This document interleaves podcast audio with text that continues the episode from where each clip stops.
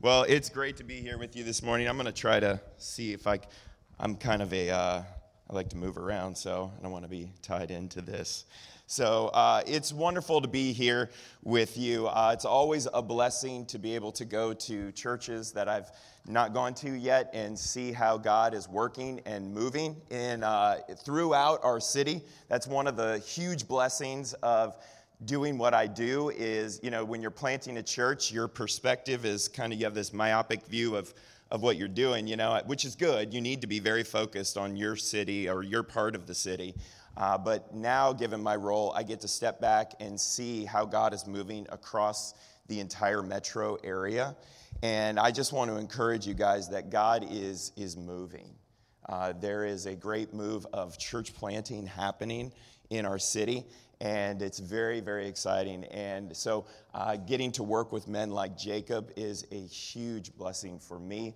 And I just want to encourage you guys. Uh, I, I've gotten to know Jacob some over the last two years. And um, he is the real deal. You guys probably know that better than me. But I just want to say that uh, I would affirm that, that Jacob is a wonderful pastor. And um, you guys are very blessed to have him. So um, I'm honored to be here. Thank you guys for for having me. And uh, like I said, with my throat, it's going to be interesting to see how this goes. So um, let's read the text, and then we will pray, and then we will get going. So Second Corinthians five, verse four, or I'm sorry, seventeen, starting in verse seventeen. Therefore, if anyone is in Christ, he is a new creation. The old has passed away. Behold, the new has come. All of this is from God, who through Christ reconciled us to himself and gave us the ministry of reconciliation. That is, in Christ, God was reconciling the world to himself, not counting their trespasses against them, and entrusting to us the message of reconciliation. Therefore, we are ambassadors for Christ, God making his appeal through us. We implore you on behalf of Christ, be reconciled to God. For our sake, he made him to be sin who knew no sin, so that in him we might become the righteousness of God. Join with me in prayer. Father God, we pause to just acknowledge your presence in this place. Lord, you've been here the whole time, and, and uh, Lord, we, I just pray that you would quicken our spirits to the fact that your spirit is in this room, wanting to meet us where we're at, wanting to minister to us, bring conviction where that is needed, encouragement where that is needed. And Lord, I just pray that uh, that in this time you would be glorified, God. Lord, hallowed be your name. Lord, thy kingdom come in Loudoun. Lord, your will be done as it is in heaven in Loudoun Valley Baptist Church, Lord. And so, God, we just thank you for the provision of your word. Lord, it's fresh bread for our souls every single day. So may the brokenhearted receive encouragement and experience your peace and comfort and joy. May the disobedient, Lord, here this morning experience conviction. May we all know you better because of our time together. And may we walk out of here, Lord, with a fire in our bones, compelled to share the good news of the gospel and see it spread throughout our community, our city, and the world, Lord. Father, we praise your holy name, for without the beautiful name of Jesus, we all would be lost in our sin. So, Lord, be glorified above all else this morning, and it's in your precious name that I pray. Amen. Well, uh, several summers ago, I was down in Cocoa Beach with my family. Uh, we go down there every year for vacation to visit friends of ours from college. And uh, one particular night, we were having dinner, And uh, my, I was talking with my buddy, and literally in passing, I said to him, hey, while I'm down here this time, I'd love to learn how to surf. And and he, my buddy's a bit crazy, and he looked at me and he said, well, how about right now? I was like, no, dude, we're having dinner. Like, no. He's like, yeah, let's go right now. And so we look over, you know, kids are playing nicely together. Our wives were distracted in conversation. So I was like, all right, let's do it. So we grabbed the longboard, threw it in the back of his truck, and drove down to the beach. And we come walking up over the dunes, right, and, and look out over the water. And we've been going to Cocoa Beach every year for over a decade. And to date, This, these were the biggest waves I've ever seen in Cocoa Beach. There was a storm off the coast whipping up, uh, you know, all manner of, of, you know, water and pushing it in. So we're talking about about seven to nine foot waves on the East Coast. It's no joke, right? And so, um, like I said, my buddy is a little bit crazy. And so I saw a look on his face that I had never seen before. Concern. Right? He's looking at, I could see the internal dialogue in his head. He's looking at this and he's like, dude, this is awesome. Right? Looking at me, this is a really bad idea. We should, we, Mark has no business being out in these waves. And so he's, you know, he's processing this, looking, the concern, it was just fleeting moments that he had that look on his face. And then he turns to me and he says, you got to own this moment. No hesitation, right? And and uh, I, he's like, you in? You in or you out? You in or you out? I was like, dude, I'm in. Let's do this. I'm, I'm not going to back down from a challenge right now, right? So we grabbed the board and we waded into the water. And and I bring this up because I th- we're going to be talking about sharing our faith today. Sharing our faith. And Um, from my experience, it seems like when I talk to followers of Jesus, the idea, even just the idea of sharing your faith with someone else in your life who doesn't know Christ, it can feel a lot like wading out into those waves, right? Like tumultuous waters. This is a bad idea. This is crazy. Things are going to go bad, right? And, and so a lot of followers of Jesus Uh, end up not sharing their faith because they're just, they're afraid. It feels scary to them. And, and I think if we're honest, a lot of us can be really good at doing church, but then when it comes to getting outside the four walls of Sunday morning church, uh, we, we aren't doing as well in bringing the hope and the message of God's reconciliation and peace out into our communities and out into the world. We can even be really good, actually, uh, in terms of foreign missions, right? We can be really good at taking the gospel to the ends of the earth, to the other side of the world, and all the while neglect engaging the call of Jesus to make disciples in the very community in which we live, which is, which is part of the call of God on our lives. And um, I actually came across some uh, some startling statistics this week, um, recently, it was a little bit ago. Um, a statistic that says this, ninety percent of all professing followers of Jesus will never share their faith with anyone in their lifetime. And ninety-five percent of Christians will never lead another person to faith in Jesus. I mean, that's shocking. That is shocking. And, and I think if I were to step back and say, why is that happening? I, I think it's because often, too often, we lack vision, right? We lack vision. We lack a, number one, a vision for God and who God really is. Who is it that we are really talking about? And what has he done in my life? How great is our God? We lack a vision for that on, in our kind of our functional lives. And then secondly, we lack a vision for the purpose which we exist, the charge that God has put on our lives as followers of Jesus. And I think for, for me, when I look at these statistics, more than anything, I think it illustrates just how easy it is to lose sight uh, of what we ultimately exist for.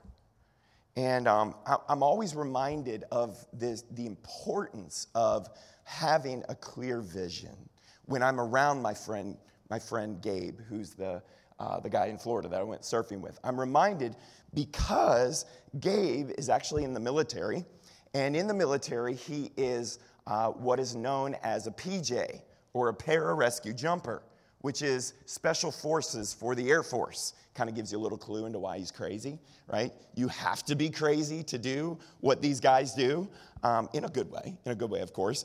But um, so Gabe is a pararescue jumper. So P Js, their primary task is search and rescue in virtually any terrain on the planet, right? Uh, whether it be combat or humanitarian missions, high mountain rescue, underwater scuba rescues, they have to know it all. And these guys put their lives on the line to save others. In fact, the mission statement for the organization, for P Js, is, quote, that others may live. That's why they exist, that others may live. And, and I'll tell you, my buddy, he lives this. He truly does live this. Uh, I mean, he's purposeful in everything that he does. He's sent out all over the globe to, to go and save the lives of other individuals. And, um, I mean, everything from his, his vocational job, his training, his life, his education, it's all dedicated to this mission that others may live. And, and I want to remind us today, and my hope is that you would never lose sight that as a believer in Christ, you have a mission as well. You have a mission. And it's not that much different than the P Js, is it? Right? It's not much different than this reality that others may live. Honestly, we're going to see from Scripture today, I think, that that's not that bad of a motto for the church in a lot of ways. We exist that others may live. So you're not meant to have a purposeless life. You're not meant to have purposeless churches. I mean, this isn't what we're meant for. We're meant to live our lives with a purpose and on a mission. And I can't overemphasize how important it is that we get this, because having a vision, because vision is absolutely vital, because we don't hit things we're not aiming for, right? We, you don't accidentally lose weight and become physically fit. You don't have a great marriage by accident. You don't stumble your way into excelling in your career. It doesn't work that way. And so if we're going to live lives on the mission of God, to seek and save the lost, to be ambassadors of reconciliation, it's going to be because we're intentional about it. It's going to be because we're aiming for it. It's going to be something that we're, we're actively aware of and paying attention to and moving toward. And beyond that, we're going to see today that you and I are caught up in something bigger than we could ever fathom. I mean, it's beyond what we could fathom, what we are caught up in. We are caught up in God's story of redemption that he's been writing since before time began. This is what we have been called into. And God is giving you a unique role to play in that story. He sends us out to be ambassadors, to tell his story of redemption through Jesus Christ. And so ask yourself, ask yourself right now, if we can just kind of reflect on our lives. Have you forgotten that you exist for a purpose? Have you slipped into a survival mode where the mission of God to seek and save the lost, to make disciples, is kind of way down on your priority list? Have you been intending to share your faith with a neighbor, coworker, family member for years, and you just haven't done it? When was the last time you shared your faith with somebody? How are you actively moving toward living your life on mission to be an ambassador of reconciliation, to share the message of God's grace, mercy, and love with those in your life? See, I think Second Corinthians five does a tremendous job of really laying it out for us, and uh, I'm excited to really dig into it here this morning, because I think it spells out clearly why we exist, why I'm alive today, why you're still breathing breath here today, what our purpose on earth is here as followers of Christ. There is a mission. So let's look at verse eighteen. Verse eighteen says this. All of this is from God, who through Christ reconciled us to himself and gave the ministry of reconciliation. That is, in Christ, God was reconciling the world to himself, not counting their trespasses against them. Okay, so we have the Apostle Paul writing a letter to the church in Corinth. And here, in this particular text, he says, all of this is from God. So my question is, when I read that, is to say, what is, quote, all of this? What is he referring to? Well, he's referring back to the verse preceding it in verse seventeen, with a verse that many of us are probably very familiar with, right? It, it says this, therefore, if anyone is in Christ, he is a new creation.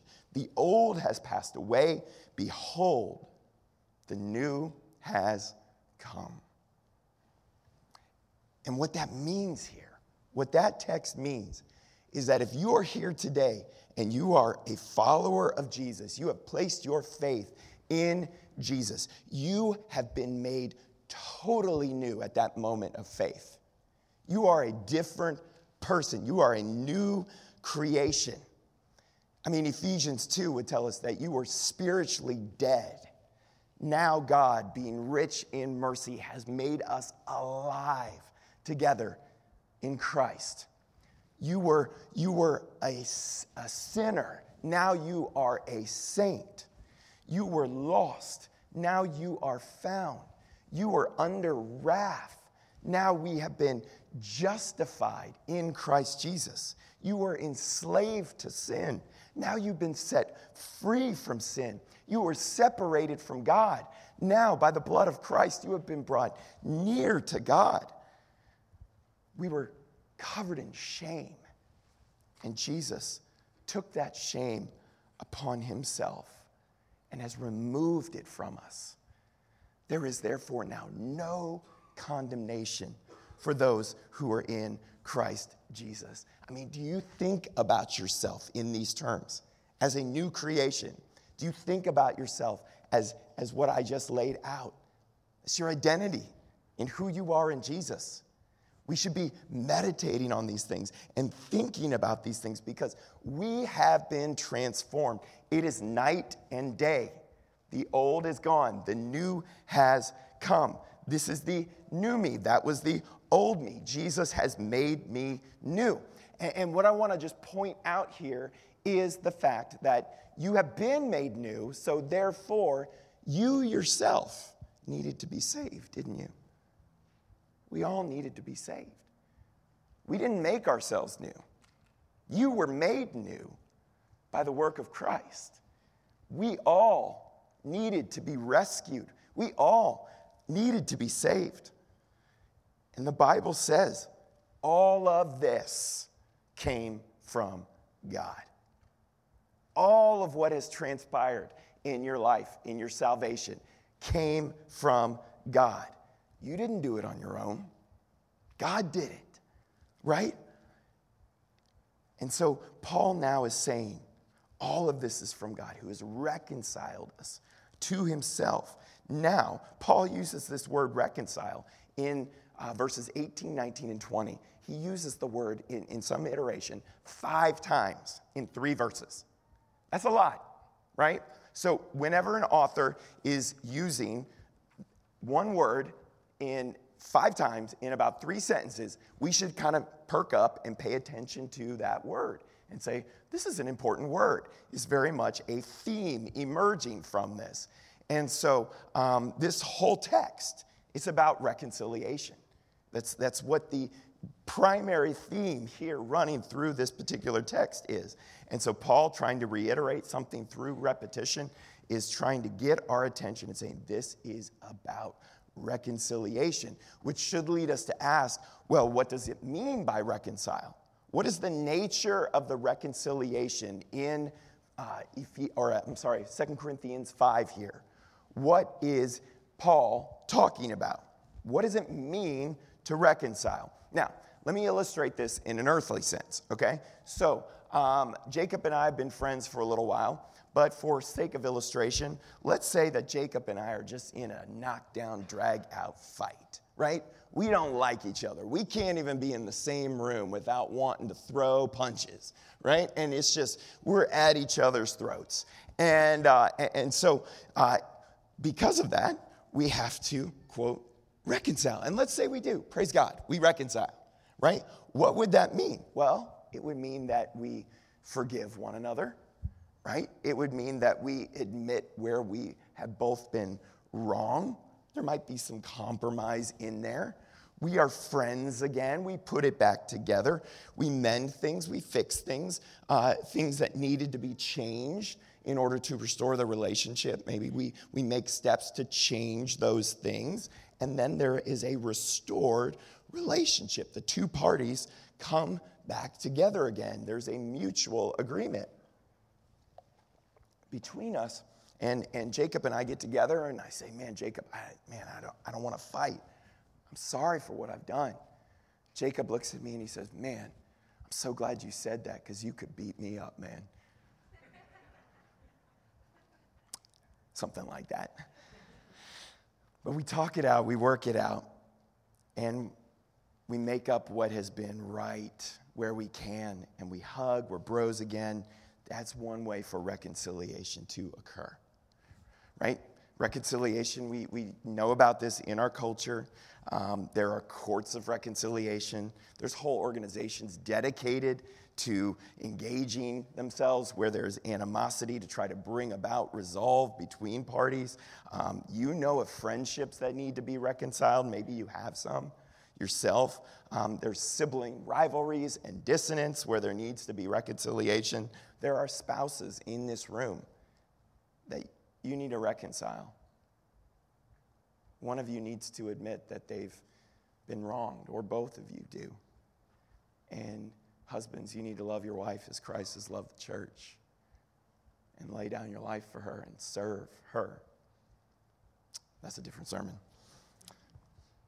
But we understand what it means when we talk about this idea of reconciliation and having an alienated relationship and finding our way back to it. Now, the interesting thing about our relationship with God is that this verse says this: God reconciled us to himself. That is totally different than Jacob and I reconciling with one another, right? God reconciles us to himself.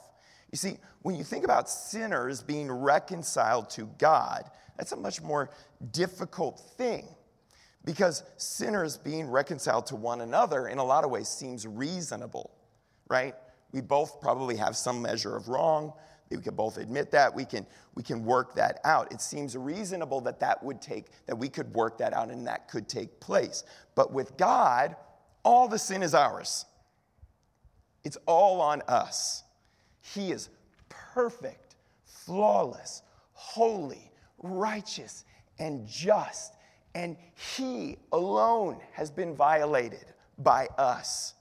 It's all our fault, all our guilt, all our responsibility. And God would be totally just to condemn every single one of us in this room. He would be absolutely just to do that, because we all have sinned and fallen short of the glory of God, which it would seem from a human standpoint, a logical point of view, that this relationship would be totally irreconcilable. It would be totally irreconcilable, because what can we do to make that right? What can I do to make things right with God? And the reality is, there isn't anything I can do. And that's what this is telling us. It's telling us that we don't do anything. We place our faith in the one who has done it and accomplished it, namely Jesus. Jesus lived the perfect life. Jesus went and died on the cross for your sins. Jesus rose from the grave, proving that he is who he says he is, rising triumphant over sin and death. Jesus has accomplished it all, so we don't do anything to reconcile with God other than cling to the finished work of Christ. God has done it all. It's all him, and we are just there to receive. You see, when reconciling, it's the offended party that sets the terms in reconciliation, right? It's usually the offended party. They get to set the terms. And in the case with God, we are the guilty ones. And so God alone gets to set the terms of reconciliation. It's totally out of our control. There's nothing we can do to earn it or deserve it, to be reconciled to him. We're dead in our trespasses and sin. And so God set the terms. And he set the terms by saying, you can't do enough righteous acts to get right with me. You don't do a bunch of good, and then we weigh the scales at the end of your life, and we decide whether your good outweighs your bad. No, that's not the terms I set. The terms I have set, remarkably, have God himself offering his life in the place of yours, to save you from your sin. It's remarkable. It's unbelievable that God would do such a thing. And I think if we're really, truly to understand how remarkable this is, we have to realize that the things we have done, the life we have lived, the day we, every day we live, we, we are doing things that are offensive to our Lord. We're doing things that are offensive to God. And I know we live in a day and an age where everyone tells you how spectacular you are, right? You know, you can be anything you want to be. You are special. You're unique as a snowflake, you know, and everybody gets the blue ribbon because, you know, we wouldn't want to hurt anybody's self-esteem. But the reality is, is according to Scripture, we all have sinned and we all have offended God. But remarkably, God makes reconciliation possible. How? How can God justify the ungodly? How does that happen? Well, reconciliation happens specifically by the work of substitution. It's the work of substitution. We've alluded to this already a bit. God justifies the ungodly by punishing a substitute. He reconciles his enmity, his justice.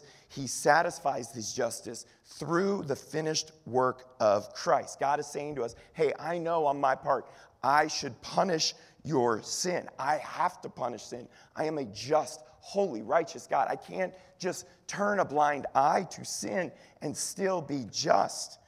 So here's what I'm going to do. I'm going to send my son. He's going to live as you have lived. He's going to grow up as you grew up. He's going to live a life that is perfect.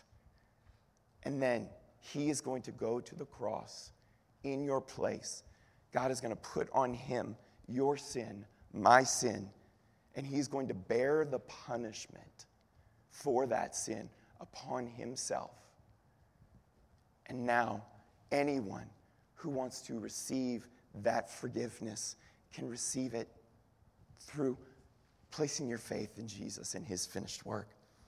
Jesus was the only man who didn't deserve to die. Do you realize that?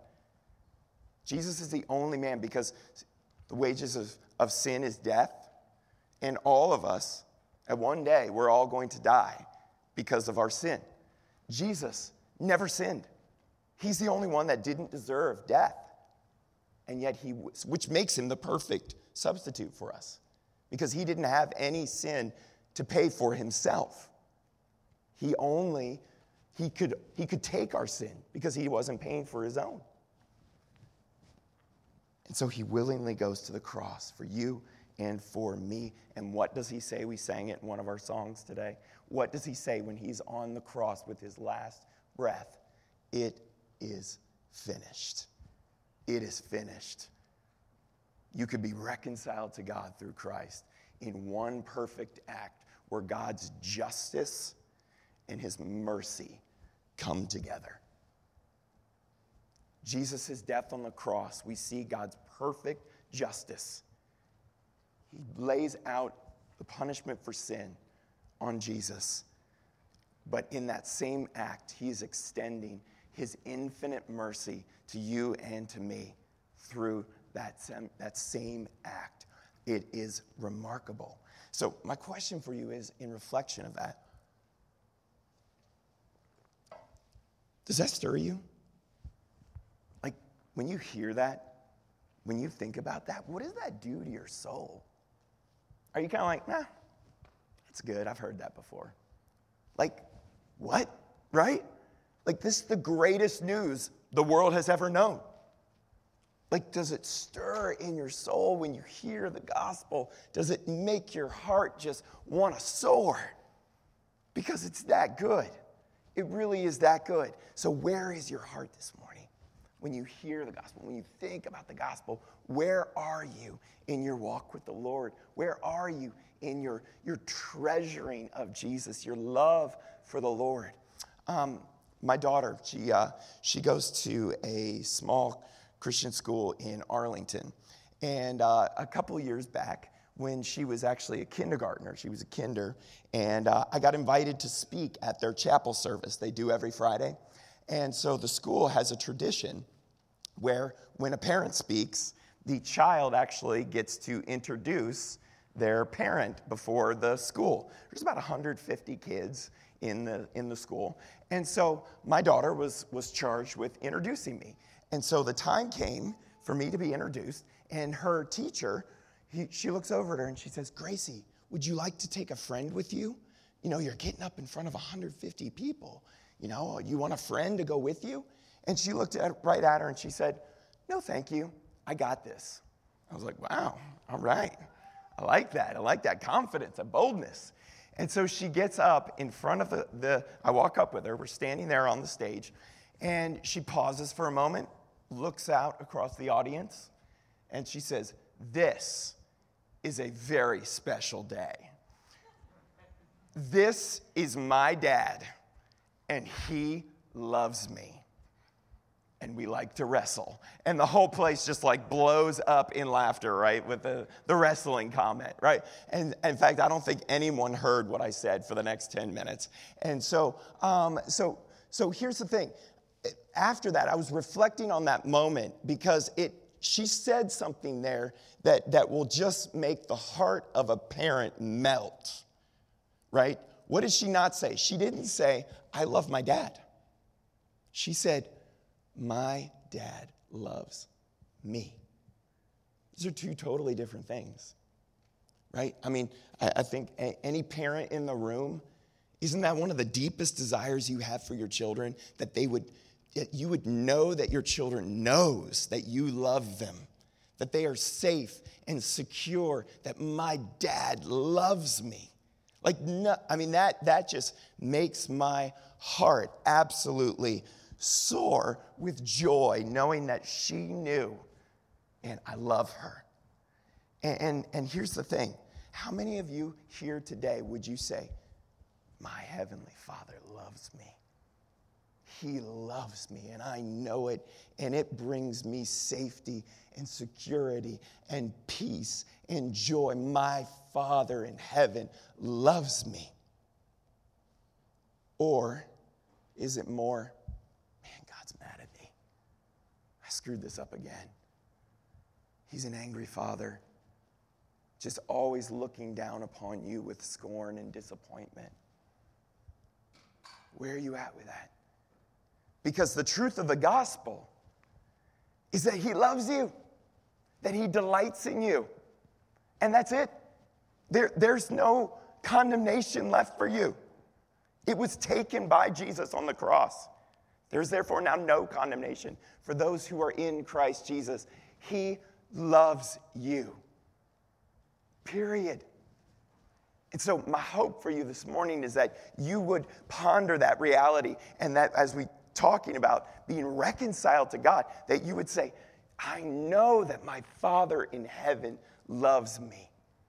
And that brings my heart so much peace, so much joy. It fills my soul to know that God loves me." I mean, this is what we, we read in, uh, in Romans five, right?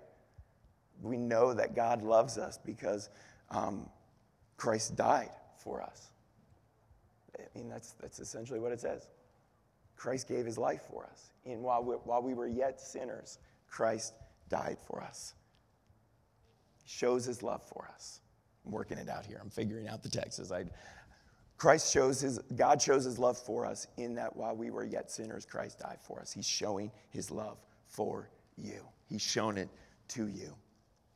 So, my biggest hope, my biggest prayer this morning, one of them, one of two prayers I've been praying for you guys, is that you would find that joy in Christ in your life, and that you would walk out of this place knowing that God loves me.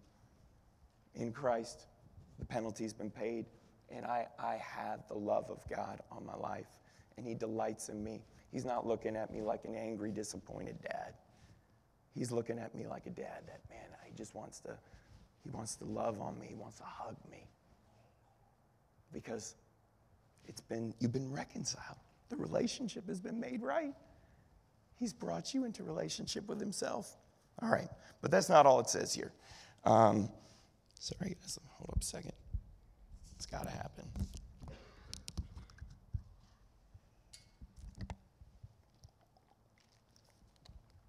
All right. All this is from God, who through Christ reconciled us to himself and gave us the ministry of reconciliation. That is, in Christ, God was reconciling the world to himself, not counting their trespasses against them, and entrusting to us the message of reconciliation. Okay, we are absolutely creatures of story. Have you ever noticed how much our lives revolve around stories? You thought about this, right? Um, every song is a story. Every T V show, obviously, a story. Movies, story. Netflix is a whole business based off of telling stories. Right? Um, I mean, even the news. The news exists to tell stories, to report stories that are happening around the world, right? Um, my wife and I, we're over spring break, we're going to go visit friends. And what are we going to do when we see our friends? We're going to sit around and we're going to tell lots of stories, right? We're going to sit around and tell stories together. I was in the grocery store not too long ago, uh, checked out, was walking out, and looked at my brown paper bag. My brown paper bag said, "Every meal has a story." I was like, wow, I didn't know that. My meals have stories, right? Okay, so there was a chicken, and then there was a pig named Wilbur, and, I mean, you know the story, right? It has a story. Or you could go with the story of the chef who's making the whole thing, right? So there, every meal has a story. So, um, in fact, I was preparing this message, and I was eating pretzels. I'm not even kidding. I didn't plan this. And I was eating pretzels, and I looked down at the bag, and it says this: decades ago, German settlers brought their favorite food staple, the pretzel, to Pennsylvania. In eighteen eighty-eight, we started our first storefront bakery in Lancaster, where H K Anderson took part in building the tradition of the American pretzel snack, twisting every one by hand and baking them to golden perfection in brick ovens. My pretzels have a story, right? I mean, this is this stories are everywhere. Guys, we go camping and we hang out together, sitting around the campfire, telling stories, which just get bigger and bigger and more ridiculous and more ridiculous every time we tell it, right? I mean, this is what we do. We get, I mean, we tell stories, and from stories we get hope and joy, and every other emotion you can possibly imagine. We love telling stories, and we tell them all the time. And so I just wonder why on earth we don't tell the greatest story of all, the story of Jesus. Why aren't we telling that story all the time? Why don't we tell this story? You see, verse nineteen, it says, it says that we have been entrusted with the message of reconciliation. And I would say that we could say the message of reconciliation is the story of redemption, right? It's the story of redemptive history. This is what the message of reconciliation is. And so what does it say about the story of redemption? It says, you and I have been entrusted with it to tell the greatest story of all time. Contained within the pages of scriptures is the narrative of redemptive history. And as Jesus' redeemed people, we are called to tell his story. God gives us the ministry of reconciliation. He's entrusted it to us, which literally means he has put it in our hands. He has laid it upon us. He has assigned it to our responsibility, given it into our care. The message, the story of reconciliation has been entrusted to us. And God, as we said, God sets the terms, right, in terms of reconciliation. And God has designed his way of bringing about man's reconciliation with God. Verse twenty, therefore we are ambassadors for Christ, God making his appeal through us. We implore you on behalf of Christ, be reconciled to God. Did you see that? How does God speak to people on earth? Does God at noon every day blow trumpets from heaven and unfurl banners and speak from the heavens and say, my son, whom I love and I am well pleased, has given his life for you. Through faith in Jesus, you too can be saved? No, of course not. He doesn't do that. What does he do? He speaks through you. He speaks through me. We've been given, entrusted with the ministry of reconciliation. He wants to make his appeal to the people in your life, neighbors, co-workers, your family. He wants to make that appeal through you. He loves them, and he wants to bring salvation to them. How do I know that? Because you're in their life, right? God has sovereignly put you in the lives of these people so that you can bring that message to these people. God isn't going to shout from the heavens. That's not how he's designed it to work. The way in which he's designed it to work is that he makes his appeal through you and through me. He's making his appeal through us as trusted ambassadors, right? And we know this word ambassador, it's a, it's a lot of ways, it's a heavy word. It means literally that we are representatives of God. I mean, we know what it means for the United States to have an ambassador in other nations. They represent our country. And so what that means is that you and I, we represent the kingdom of God. We represent the kingdom of God. And God is saying, I want you to go to the people of the world, to the people in your life, and explain to them that they can be reconciled to me. This is the plan of redemption.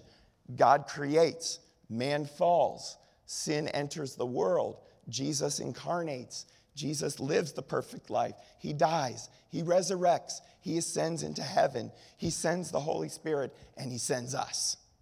This is the, this is the story of redemptive history. And so this is what John twenty, twenty-one says. As the Father has sent me, even so I am sending you. So you exist to be an ambassador of reconciliation. See, this isn't a call to pastors, right? This isn't a text addressed to pastors. This is addressed to the church, to every single one of us in this room. And every single person in the church down through the ages, the greater universal church, we are called to tell the story of the gospel. Um, Dan and Gail Hoven, you don't know them, but they're a significant part of my life. And uh, I want to read you their story. I'm going to read you their story. It says this. Dan had served eleven years in the Air Force when God called us to enter full-time ministry. We were led to move to Germany shortly after we graduated from the Children's Ministries Institute we attended in Switzerland in nineteen eighty-seven with Child Evangelism Fellowship. We had just transferred ministries as we had been involved in a small ministry which ministered to the U S military. We went to missionary, a missionary school with Sunshine Ministries based out of Texas. Then, for the next few years, we served there as missionaries. We traveled to many military bases to conduct Christian home seminars. It was Sunshine Ministries that sent us to Germany to minister to family, um, to minister um, to the military. While in Germany, we did one of our seminaries, our seminars for a military family retreat at Kitzsimmer, which was the European headquarters for Child Evangelism Fellowship. We had never heard of C E F before, but when we were there, they gave a presentation on on how um, on. Uh, sorry, guys. They gave a presentation on how children are the biggest mission field in the world, which is true. Think about that. The biggest uh, density of, of unbelievers in this building right now is in the kids' ministry. So take that.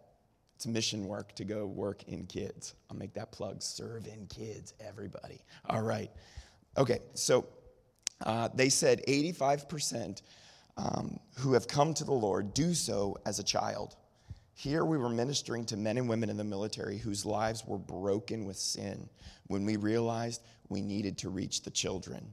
After much prayer, we knew God wanted us to go full-time with Child Evangelism Fellowship. We packed up our family of five and moved to Germany, from Germany to Switzerland, where we spent the next three months there at a training institute. Once we graduated, we went back to Michigan, where Dan and I both grew up, and we raised support. While there, Dan directed the work for the Grand Valley chapter of Michigan. However, our goal was to return to Europe. There was a need for a director to take over the work in Germany with the military. Since our life had been so connected to military life, we felt this was God, God's calling us to return. It is at that time we met you, Mark, you and your dear family in Germany. Dan and Gail Hoven led me to Christ when I was nine years old. And you see what their journey was to get to the point where our paths intersected and they shared the story of the hope of the gospel with me. Think about all that had to transpire for that, that to happen, right? They had to raise support to be missionaries. There was someone giving them fifty bucks a month that it might happen, right? All so that they could play a role in my salvation. I mean, that and a thousand other details. So when I, I oftentimes, I think about that reality. I think about what God did, what he orchestrated to bring about my salvation. So I just wonder, what is it for you? Who, how, who shared Christ with you? Who was it that shared, first shared the gospel with you, that you placed your faith in Jesus? Who was it? You see, I just pray. See, someone shared with you. I just pray that the buck wouldn't stop with us, right? That we wouldn't be the ones to say, oh, we're, I'm not going to share, because someone took a risk and shared with you. So I would challenge you this week actually to think about that. Think about who shared the hope of the gospel with you and how you got saved individually and all that was part of that and wrapped up in that. And then just think about that and think. Let that be a, a catalyst, a fuel for you to say, the buck's not going to stop with me. I'm so thankful Dan and Gail Hoven were faithful to the call of God on their lives that I was able to hear the gospel in Germany through their ministry. And I don't want that to stop with me. I don't want to have be the, the recipient of their faithfulness and then say, I'm not going to be faithful myself to, to be an ambassador of reconciliation. So may the buck not stop with us. God has entrusted us with the message of reconciliation. May the buck never stop with us. So how do we tell the story? How do we tell the story of reconciliation? The message of reconciliation. I think there's two primary ways that the story is communicated through our lives. Number one, tell the story through words. Okay, so there's a quote that has permeated and circled through Christendom, probably for a generation or two, where it says this. It's, it's attributed to Saint Francis of Assisi, and it says this: preach the gospel at all times and use words when necessary. And many of us have heard that, and we're like, man, yeah, that sounds good, right? I couldn't disagree more. I totally disagree, right? I think it should be preach the gospel at all times, and words are always necessary, right? I mean, they, they are absolutely necessary. When you, the sentiment falls short of its understanding of how God brings about salvation, right? How God, it's imperative that we have a verbal proclamation. It's absolutely imperative. Um, we see that uh, a lot of times I've seen in the church that, that believers will kind of default to doing acts of mercy As, as as outreach and as as evangelism, but then there's no corresponding verbal proclamation of the hope of the gospel. And, and that falls short of what Scripture would have us do. Let me read to you Romans ten, thirteen through fifteen. It says this: for everyone who calls on the name of the Lord will be saved. How then will they call on him whom they have not believed? How are they to believe in him of whom they have not heard? And how are they to hear without someone preaching? How are they to preach unless they are sent?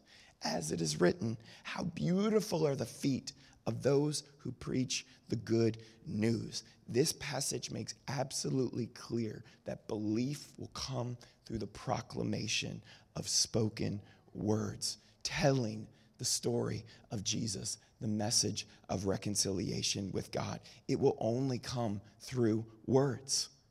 It will only come through words. This is how each one of us came to faith. And so words are necessary. So we're sent out into our spheres to be influencers with, with, um, with those in our lives, coworkers, family, friends. And God is charging us and saying, hey, share the good news with words.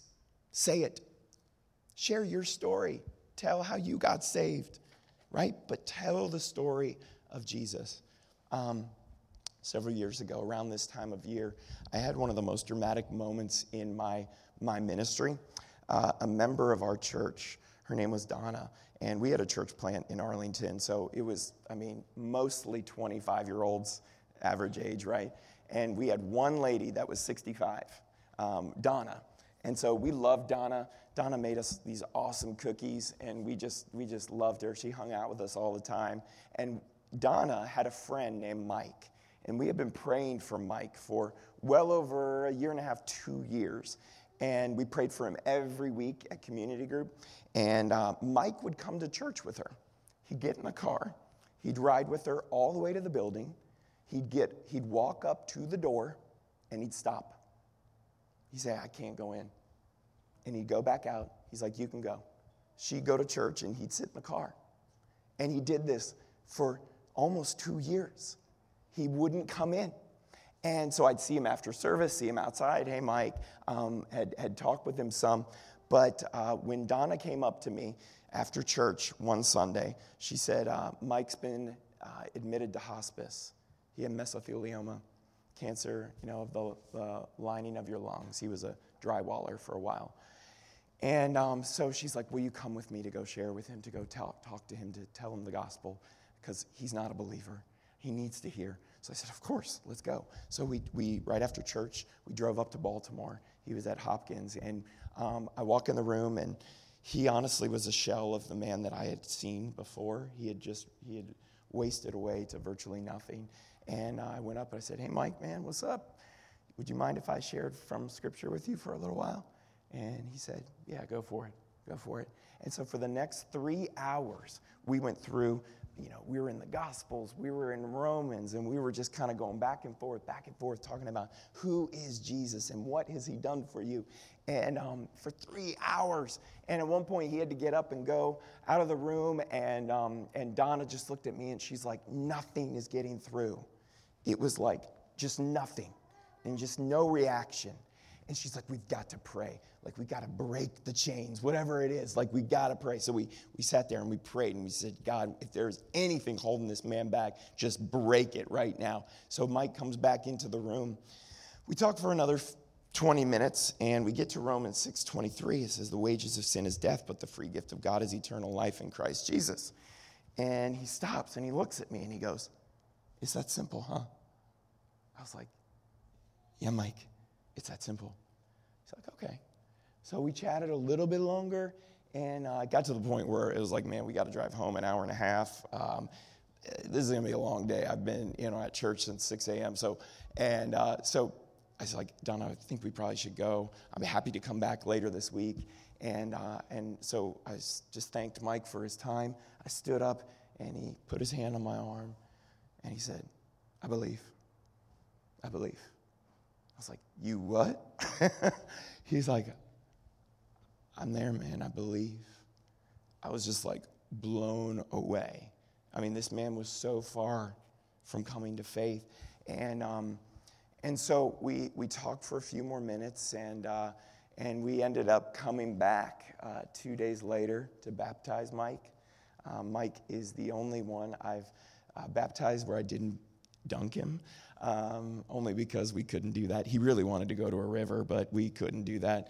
And uh, and so I actually have a video of Mike that day. We baptized him. I set up a camera, and I said, would you mind sharing your story? So I'll, I'll get that to Jacob after church so you guys can maybe see that. But it was um, this glorious moment. He We baptized him, and uh, and he turned to Donna, and he said, they had been friends for fourteen years. He had asked her multiple times to marry him, and she wouldn't do it because he wasn't a believer.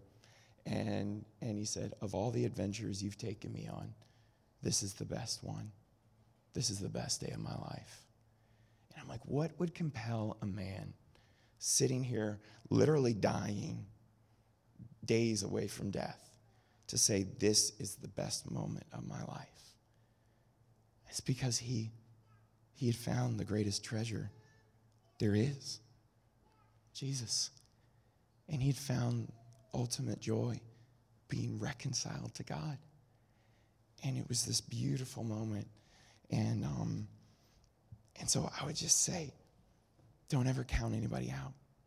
Don't ever count anybody out. God will save the ones you never think he could save. So just real briefly, um, I'll just add this on. We got to use words, and and but I don't I don't want to say deeds aren't important either, because they are.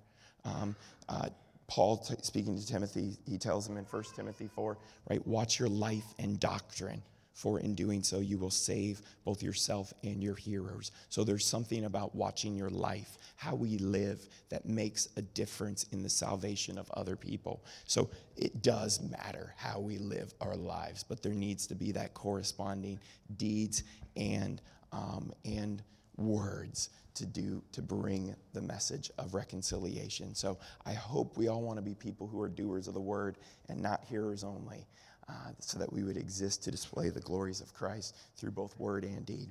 So I waded out into the water with my buddy, um, and uh, we we were trying to surf, right? Going back to my surf story. And I couldn't get up. I was trying, trying, trying, trying to get up. I couldn't do it. And um, and, and I just say that because there might be some of you in here that you hear, you should share your faith. And for you, you're like, I feel like all I do is screw that up, man. I've just failed over and over and over again. And um, and I just want to pull us to verse twenty-one in our text, because it should be an encouragement to us. For our sake, he made him to be sin who knew no sin, so that in him we might become the righteousness of God.